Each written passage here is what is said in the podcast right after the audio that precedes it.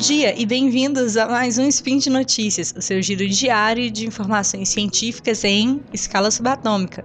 Meu nome é Gabi Avelino e hoje, dia 25 Gaian do calendário Decátria e dia 13 de julho do calendário Gregoriano, falaremos de geografia.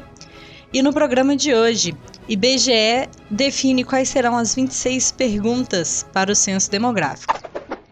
Speed Notícias.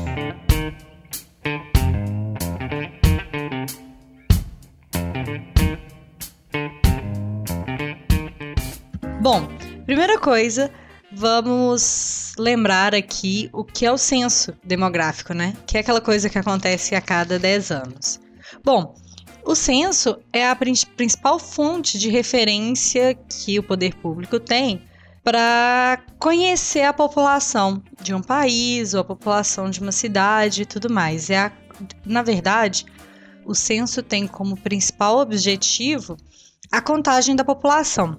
Então, é desse modo com que a gente é feito, com, com que é feito é, as estimativas populacionais e por aí vai. É, ocorre normalmente a cada década, não ocorreu nos anos de 1910 e 1930, que seriam anos de censo, e o censo de 1990 passou para 1991. Além da contagem, também, é, o censo serve para a gente conhecer a realidade da população, é, para a gente ter noção sobre a renda das pessoas, para a gente saber sobre o nível educacional das pessoas, é, quais são os relacionamentos entre si, então quantos por cento da população que vive é, em idade produtiva, né, que mora com os pais, ou quantos pais, é, depois de idosos e aposentados, voltam para morar com os filhos. Todas essas informações, elas são repassadas, é, na verdade, elas são descobertas com as perguntas que são realizadas no censo. Bom, é, eu acho que vocês podem pensar que é praticamente impossível a gente passar de casa em casa fazendo todas as perguntas desse tipo. Para né? É, falta tempo e dinheiro para isso. Por isso que o censo ele é dividido em dois tipos de questionário. É o questionário básico, que é o que vai ser aplicado em todas as residências, ou que deveria ser aplicado em todas as residências, e o questionário que é o de amostra, ou seja, ele vai ser aplicado num percentual de, da população e vai ser feito uma amostragem mesmo, que depois será extrapolado considerando é, o total da população.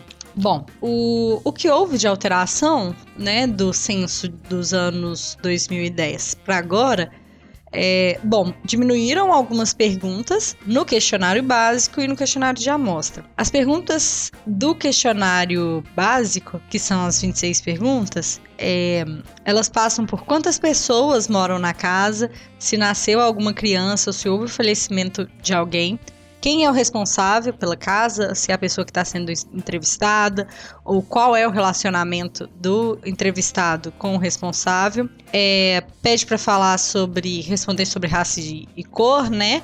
No caso das pessoas indígenas, qual é etnia, povo ou grupo e qual que é o idioma. Se fala o idioma dentro da casa ou se fala português. No caso das pessoas negras com origem quilombola, qual é a comunidade a qual elas pertencem. A pergunta perguntam sobre renda, rendimentos da casa, do entrevistado, do responsável. Saneamento básico, então qual é a origem da água, qual é o destino do dejeto, qual é o nível de alfabetização. Então, as, esses aqui são os temas que estão contemplados dentro daquele questionário de 26 perguntas. Não se tem informação sobre o trabalho, então é, se todas as pessoas em idade produtiva, né, em idade para trabalhar da casa estão trabalhar, estão trabalhando, quem perdeu emprego, quem conquistou um emprego novo. E uma outra pergunta que não tinha nem no censo anterior, não tem nesse e deixa uma grande questão demográfica a respeito das pessoas com deficiência. Hoje em dia a gente estima quanto, né, a gente consegue estimar qual a população brasileira, mas a gente não tem nenhuma fonte minimamente confiável de quantas pessoas são pessoas com deficiência atualmente. Então fica aí essa questão que talvez tivesse, se fosse necessária no questionário básico. E aí o questionário de amostra já são 76 perguntas, e aí serão aplicadas em 10% das residências. E aí ele já entra em questões do imóvel, se o imóvel é alugado, se o imóvel é próprio, e aí umas questões de construção, ou seja, se alvenaria, né, outros materiais. Quantos cômodos tem na casa e se a casa tem máquina de lavar. Então aqui nesse caso, por exemplo, nós faz perguntas sobre acesso à internet. Tem acesso à internet? Como é a fonte, né? É o celular ou tem um provedor? e tal. É, e aí entra a pergunta sobre quem mora na casa, qual é o núcleo familiar, né? Então é composto de avô, avó e netos, ou são um casal e três filhos, ou um casal, dois filhos e um sobrinho. Quem são as pessoas que moram nessa casa? E aí tem essa descrição, né? Preenchendo, por exemplo, o casal e os pais de um, uma das pessoas do casal. Qual é a religião das pessoas na casa, né? Dos moradores. Aqui entra uma pergunta sobre é, pessoas com deficiências, ou seja, a informação sobre pessoa com deficiência que haverá depois do censo está relacionada com a amostragem. Também tem perguntas sobre migra migração interna, e aí que são né, os deslocamentos entre os estados, educação, escolaridade. Na amostragem que estão as perguntas sobre trabalho, sobre o cargo e função, sobre o tipo de contratação, né, se é a pessoa, se as pessoas da casa são contratadas através da CLT, qual que é a renda, qual que é o tipo de deslocamento para o trabalho, se houve procura por emprego, como que essa procura foi feita. É, bom, essa notícia dos, dos novos questionários é, gerou uma série de críticas, né? Principalmente por conta dos cortes no total de perguntas. E aí algumas perguntas que são importantes foram deixadas para trás, como por exemplo a imigração internacional, porque isso